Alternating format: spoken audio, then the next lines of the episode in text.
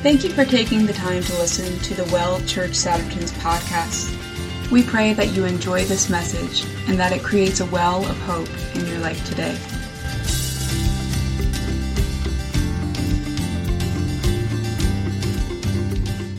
Well, good morning, everyone. I'm I'm so grateful that you all prioritize this time to, to come together. Glad to, to have you with us. Um, you know, it's the the first time that I'm sharing this this year. It's uh, the second Sunday of the year. And one of the things that I like to do at the beginning of, of the year, personally, um, is I like to begin to focus on the beginning of the Bible. So our primary text today is going to be from Genesis chapter three. We'll get to that in a little while. Um, a few months back when we had a time of, of corporate fasting, one of the words that came forth was about that God was going to connect the dots, that that in the year twenty twenty-four, he would connect the dots so that people could see more clearly. Um, you know, it's much like the, the puzzles that are in activity books, where after you connect the dots, it kind of just looks like a, a, a big mess. But when you connect the dots, you can see the picture. And that's one of the things that I love about the Word of God, that, that from Genesis to Revelation, it connects the dots of God's plan for redemption from and the re, uh, redemption of and restoration from sin through Christ. First or Second Timothy three sixteen says, "All Scripture is inspired by God and is beneficial for teaching, for rebuke, for correction, and for training in righteousness." So I think it's important that as we read Scripture, we always want to interpret Scripture through the lens of Scripture. We don't want to take single verses out of context, but we want to make sure that it lines up with what we're seeing, what we're hearing, what we're being, what's being revealed to us lines up with the rest of God's Word. If someone comes up with a, a new revelation about a, a particular Scripture verse or a particular portion of Scripture, and that doesn't line up with what God says in the rest of Scripture, then we should probably be careful about that revelation. As I said, I'd like to begin in the beginning, so we're going to begin in Genesis three. Very uh, familiar account. "Now the serpent was more cunning than any animal of the field, which the Lord God had made. And he said to the woman, 'Has God really said, you shall not eat from any tree of the garden?' The woman said to the serpent, 'From the fruit of the trees of the garden we may eat, but from the fruit of the tree which is in the middle of the garden, God has said, you shall not eat from it or touch it, or you will die.' The serpent said to the woman, 'You certainly will not die, for God knows that on the day that you eat from it, your eyes will be opened, and you will become like God, knowing good and evil.' When the woman saw that the tree was good for food, and that it was a delight to the eyes, and that the tree was desirable to make one wise, she took some of its fruit and ate. And she also gave some to her husband with her, and he ate. Then the eyes of both of them were opened, and they knew that they were naked, and they sewed fig leaves together and made themselves waist coverings.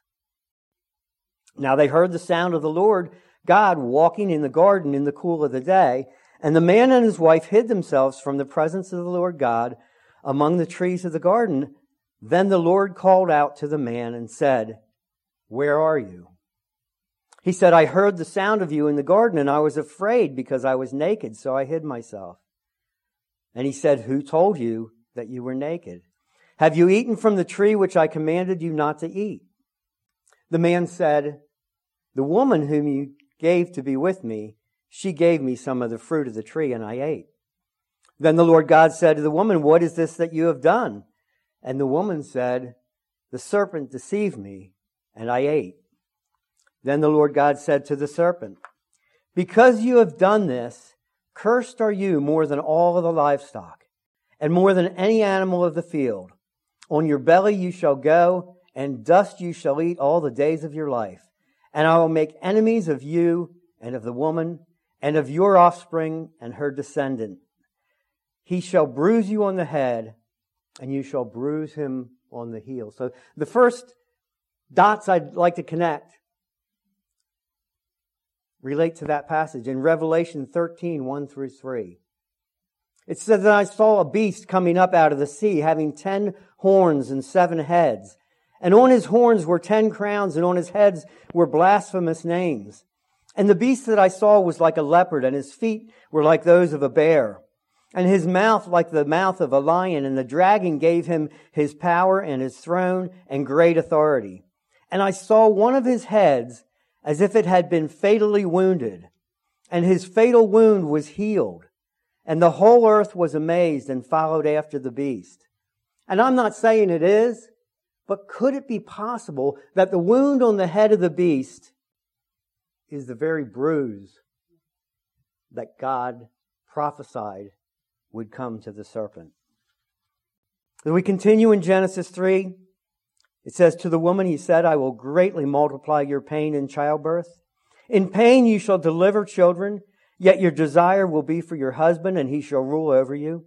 Then to Adam he said, "Because you've listened to the voice of your wife, and have eaten from the tree about which I commanded you, saying, you shall not eat from it. Cursed is the ground because of you. With hard labor you shall eat from it all the days of your life. Both thorns and thistles it shall grow for you, yet you shall eat the plants of the field. By the sweat of your face you shall eat bread until you return to the ground, because from it you were taken, for you are dust, and to dust you will return." Now the man named his wife Eve, because she was the mother of all the living. And the Lord God made garments of skin for Adam and his wife and clothed them. Then the Lord God said, "Behold, the man has become like one of us, knowing good and evil. And now he might reach out with his hand and take fruit also from the tree of life and eat and live forever." Therefore the Lord God sent him out of the Garden of Eden to cultivate the ground from which he was taken.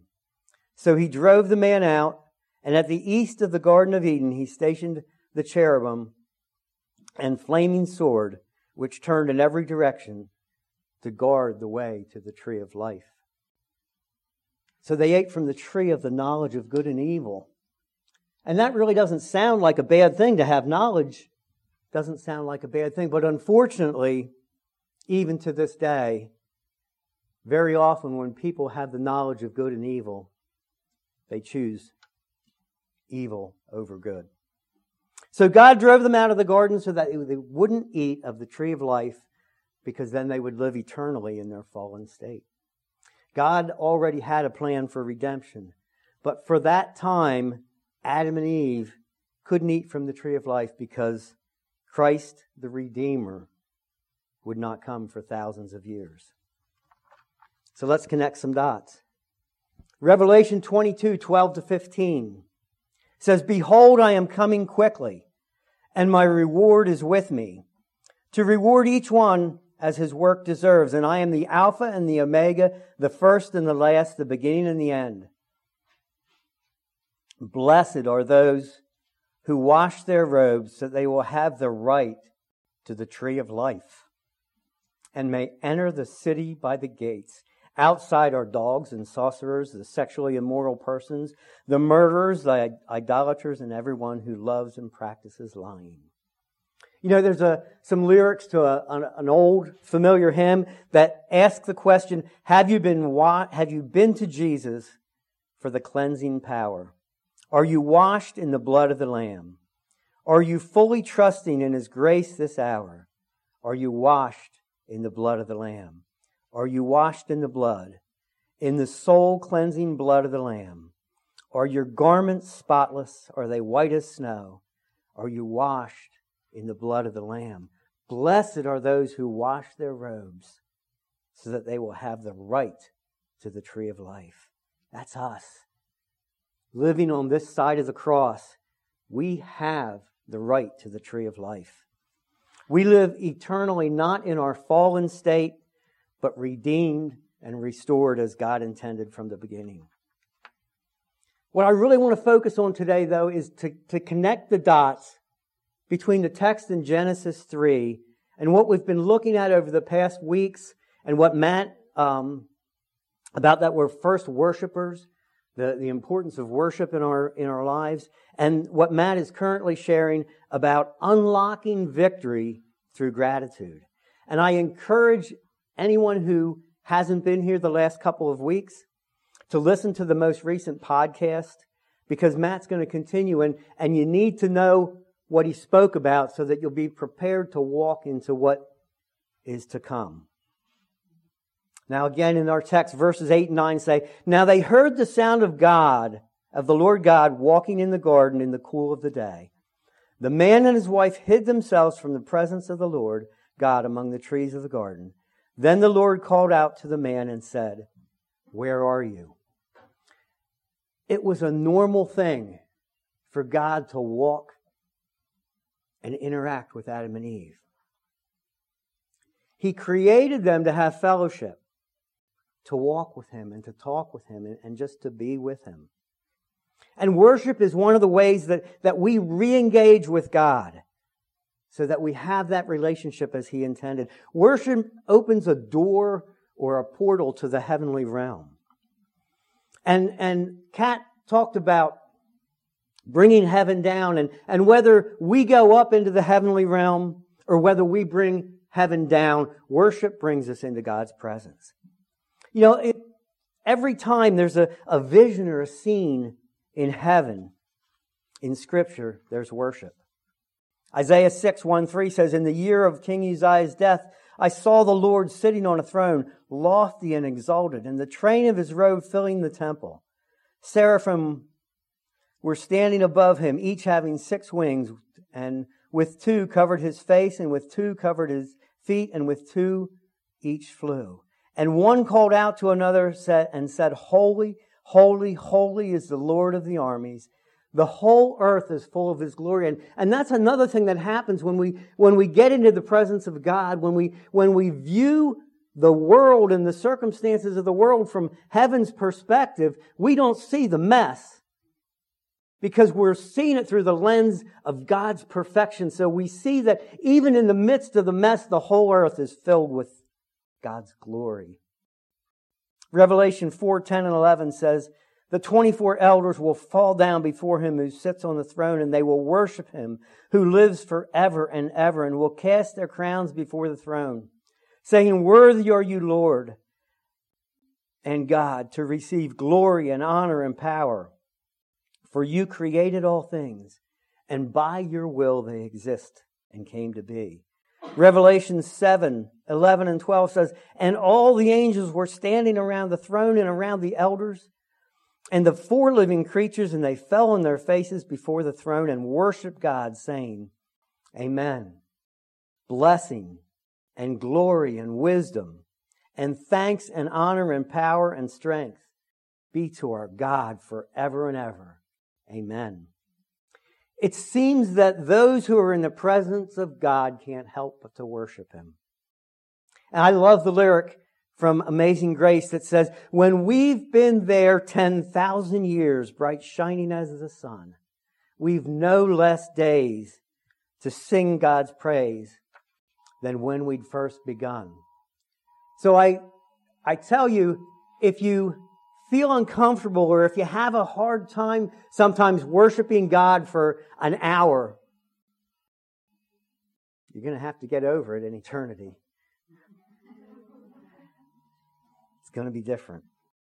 Here's the thing, though, for us, that while worship is essential for us, for the worship, um, it, it's for us, worship is more than an action.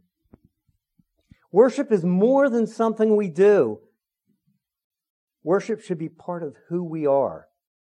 If we're worshipers, then it should be part of a lifestyle, more than just what we do in song. Just as He did with Adam and Eve, God wants to walk with us. He wants to talk with us.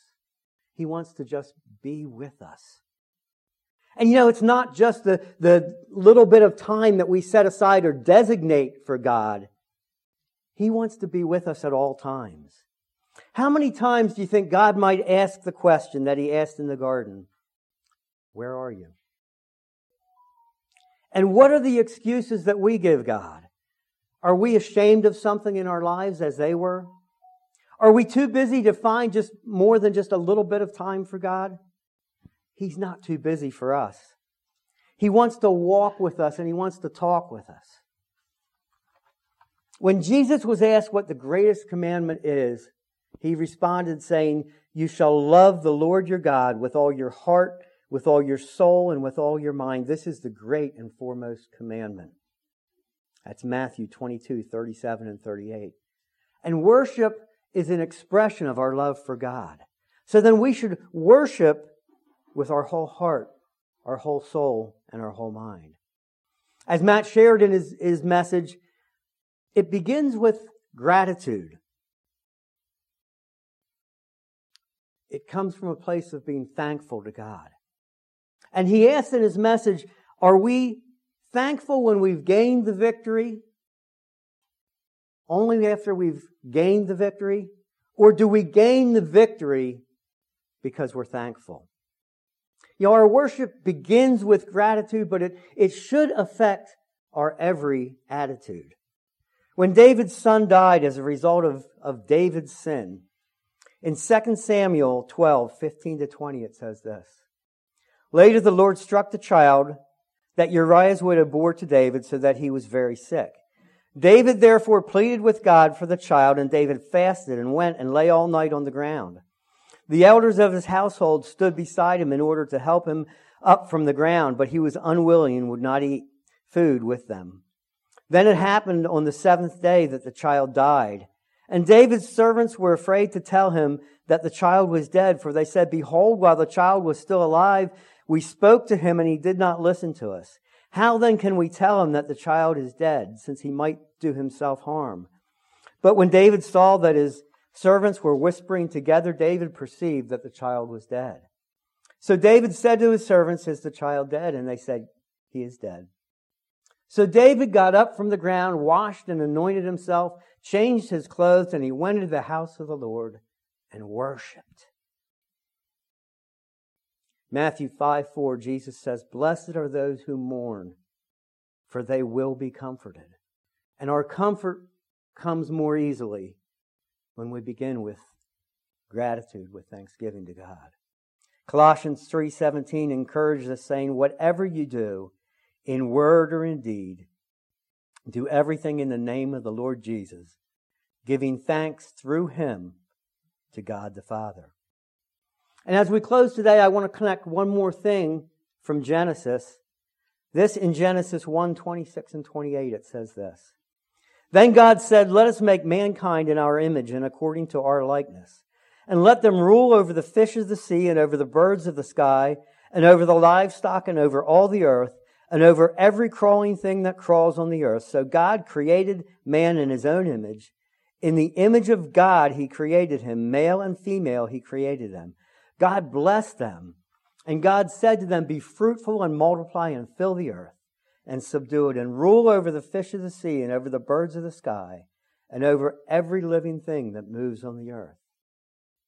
So not only were they and were we created for fellowship with God, but we were created in His image and likeness to have dominion over the earth. In John fourteen, twelve to fifteen, Jesus says, truly I say to you, the one who believes in Me, the works that I do, he will do also. And greater works than these he will do, because I'm going to the Father. And whatever you ask in My name, this I will do, so that the Father may be glorified in the Son. If you ask Me anything in My name, I will do it. If you love Me, keep My commandments. So Jesus has also restored that dominion that God intended us to have. But it's not by our own ability or strength. Jesus says, if we ask, He'll do it. He's the one that'll do the works. And, you know, we're also, like they were commanded, we're to be fruitful and multiply. And for us, it's more than biologically. We're to bear fruit for the kingdom. In John fifteen eight, Jesus says that, that that's how we prove, by bearing fruit for the kingdom, that's how we prove we're His disciples. And a lifestyle of worship positions us to be aligned with Him. And there's one, one final thing that connects dots today. If you were here from the beginning of the service, before we went into worship, Kat talked, read the scripture from Isaiah, and she talked about God being our, our might and our melody. And she referred to the might as, as he's the muscle and that he does the heavy work. Well, it wasn't in my original notes to, to end this service, but it was a note that I had made that when I printed it out, it was still there. In Matthew eleven, twenty-eight and thirty, Jesus says, "Come to me, all who are weary and burdened, and I will give you rest. Take my yoke upon you and learn from me, for I am gentle and humble in heart, and you will find rest for your souls. My yoke is comfortable, and my burden is light." He does the heavy work. He does the heavy lifting if we'll walk with Him. As we walk yoked to Jesus, working with Him in an attitude of gratitude, we can find rest. Let's pray. Thank you, Heavenly Father, Lord Jesus Christ, and precious Holy Spirit. We are so grateful. Grateful that we live on this side of the cross, that's so that we have the right to the tree of life and all of its eternal benefits. We're grateful for your word, which is able to connect us with everything that you've given us. We're grateful for the privilege of walking and working with you. May we be those who are part of the answer to the prayer that Jesus taught us. May your kingdom come, and may your will be done in and through our lives, that it will be on earth as it is in heaven. For yours is the kingdom, and the power, and the glory forever. Amen. Thanks for taking the time to listen. We're glad that what the Lord is doing among us encourages you. For more info about the church, follow us on Facebook or connect with us on Instagram. Visit dwell at the well dot com or come out and see us on a Sunday morning, two twenty-eight Ridge Avenue, Souderton, Pennsylvania. I'm taking a well, I'm taking a well right here. I'm taking a well in the valley of my weeping. I'm taking a well in my tears. I'm taking a well.